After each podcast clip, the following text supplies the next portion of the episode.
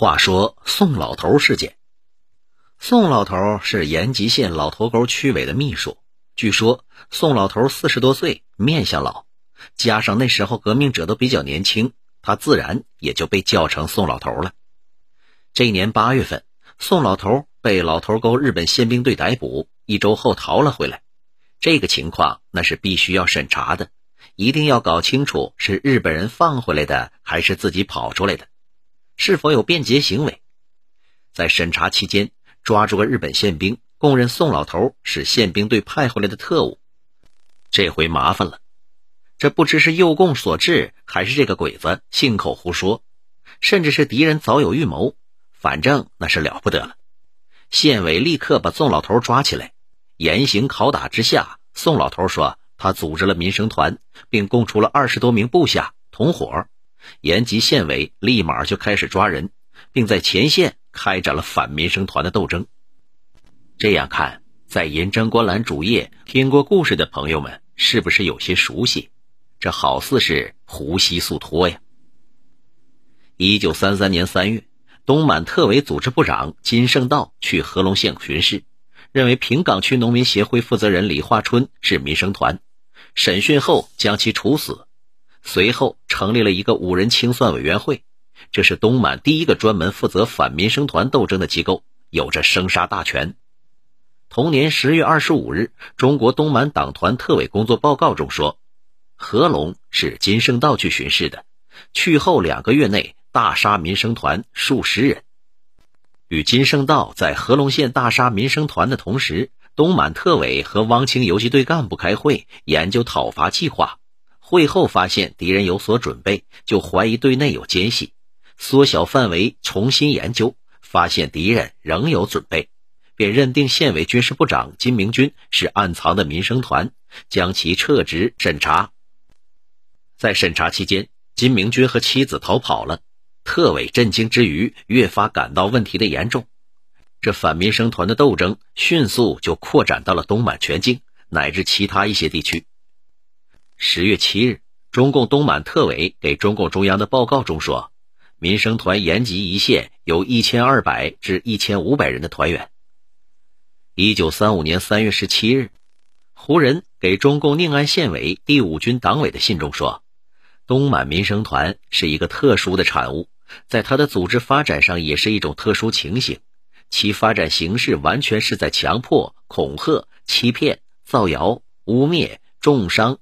散布悲观失望的情绪等等的反革命作用中发展的，他们在我党团、人民革命军中、群众组织中、游击区内以及我们的一切工作计划都起到了破坏和反革命的作用。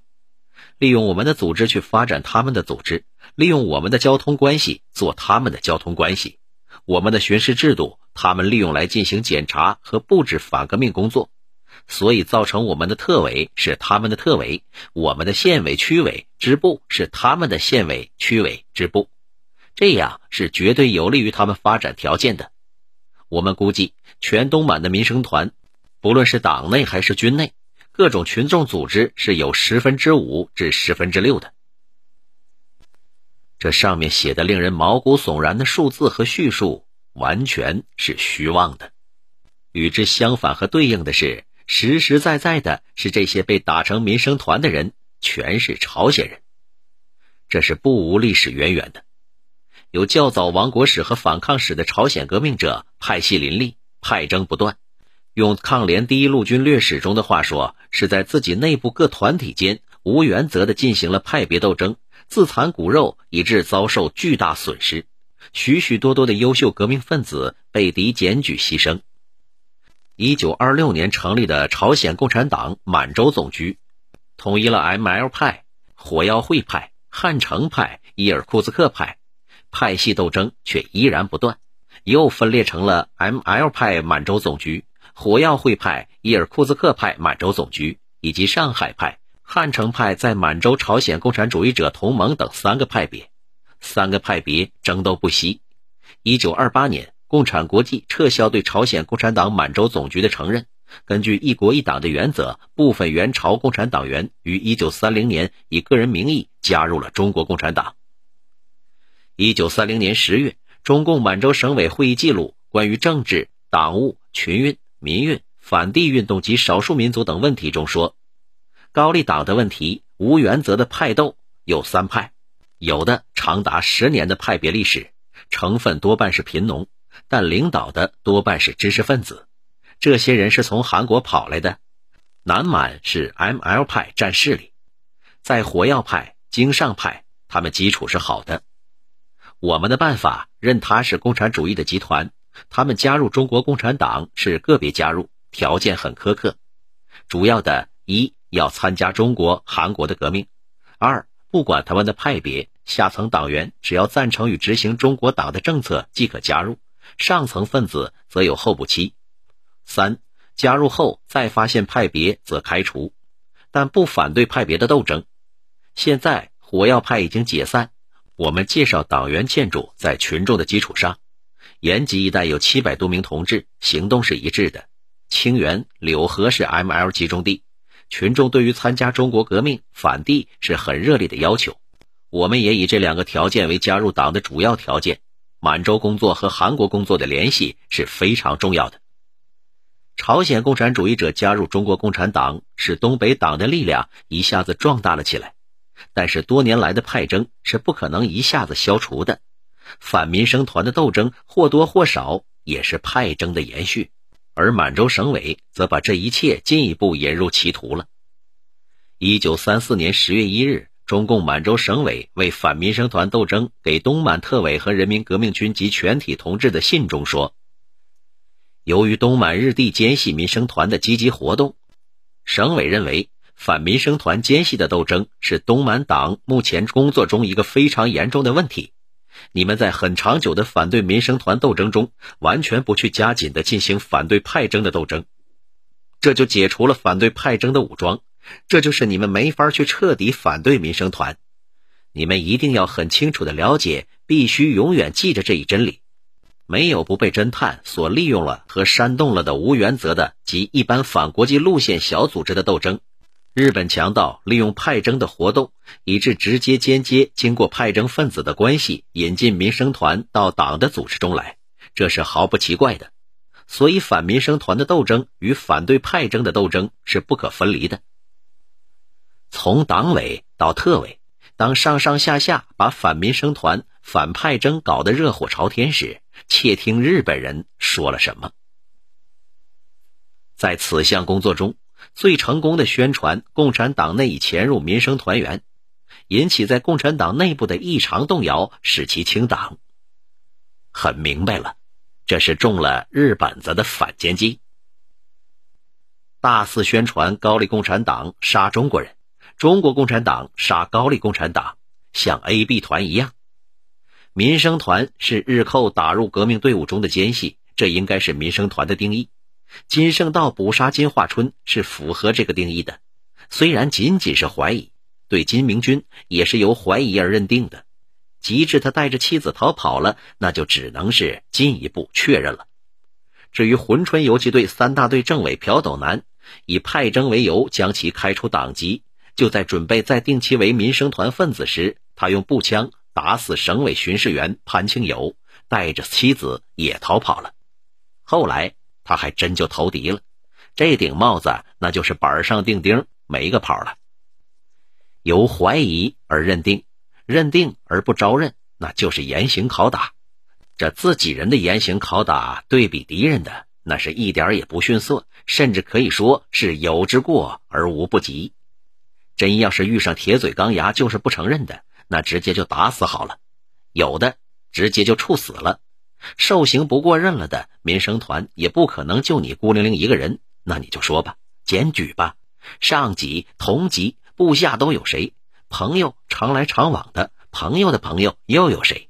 那你就说吧，说完那也就抓了，然后这就像葡萄一样，摸着一粒儿，你差不多就能揪出一串儿。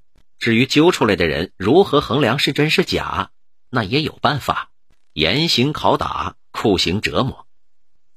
一九三三年十月二十五日，中共东满党团特委工作报告中说，对于民生团抓住即拷问、打杀，拷问时乱咬旁人也是杀的。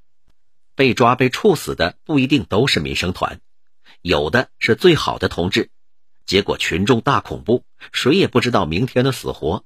党团游击队越发厉害，一举一动皆加万分谨慎，杀者不知几百人。也许我今天执行或审问别人，明天可能就换我被另一个人执行审问了。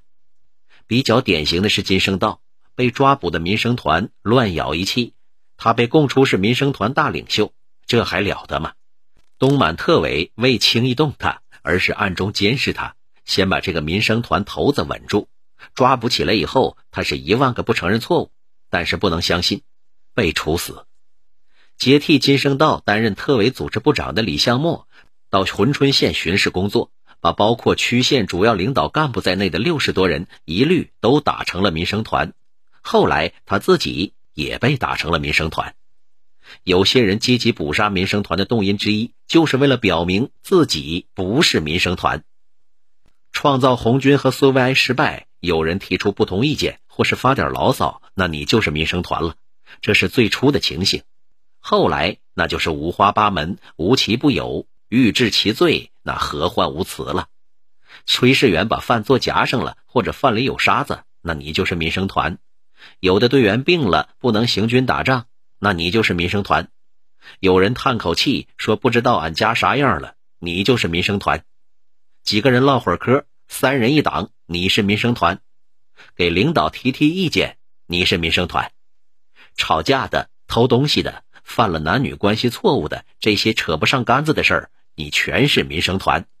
以至于平时擦枪走火、偷袭敌人时弄出响动了，那就是给敌人通风报信儿，那更是民生团了。民生团。民生团，大家都是民生团。马鞍山后方基地还关押着几十名儿童团员，这可都是些十多岁的孩子，都是民生团。他们也像大人一样被严刑拷打、审讯。合龙县委一个外号叫高跳的干部被敌人抓去以后，同时被赶头的有三十多人。砍到他那时，可能是刀钝了，刽子手也累了，反正没砍死。黑灯瞎火的，敌人验尸时也没看清楚，不知昏死多长时间，醒过来了，爬了三十多公里山路，回到鱼郎村根据地，又被拖到刑场，说他是民生团，脑袋没砍掉，是敌人使的苦肉计，以便更能取信于革命群众，在革命队伍中隐藏的更深。敌人没杀死的，我们再替敌人给补一刀。一九三五年六月十七日。中共东满党团特委关于反民生团的报告中说：“我们一直到现在也没发现民生团的文件，只有口供，没有文件，是因为没有民生团。如果说这反倒使人越发感到民生团的神秘和可怖，越发坚定肃反的决心，越要深挖民生团确凿的证据和政治纲领以及组织系统。那么，我们再看一看，有很多的所谓民生团到日本那儿也被杀了。”这些民生团员也不敢到日本那儿去投降，那原因到底在什么地方呢？不断有民生团跑到其他根据地和游击队去，东满的跑去吉东找周保中，汤原的跑去哈东找赵尚志，经过审查，那都被保护保留了下来。东满抗战的失败和形势的严峻，这并不是敌人一手造成的，而是党内肃反造成的。很多有能力的干部就这样被杀掉了，很多没被杀掉的又都跑掉了。当一个人环顾四周，感觉四周全是敌人，没有朋友时，那他自己绝对会变成孤家寡人。在东满的共产党人庆幸还有周保中，还有赵尚志吧。如果没有他们，那本就深埋在历史迷雾中的抗联的历史。那本就讳莫如深的东北人民的抗战历史，就没法再写了。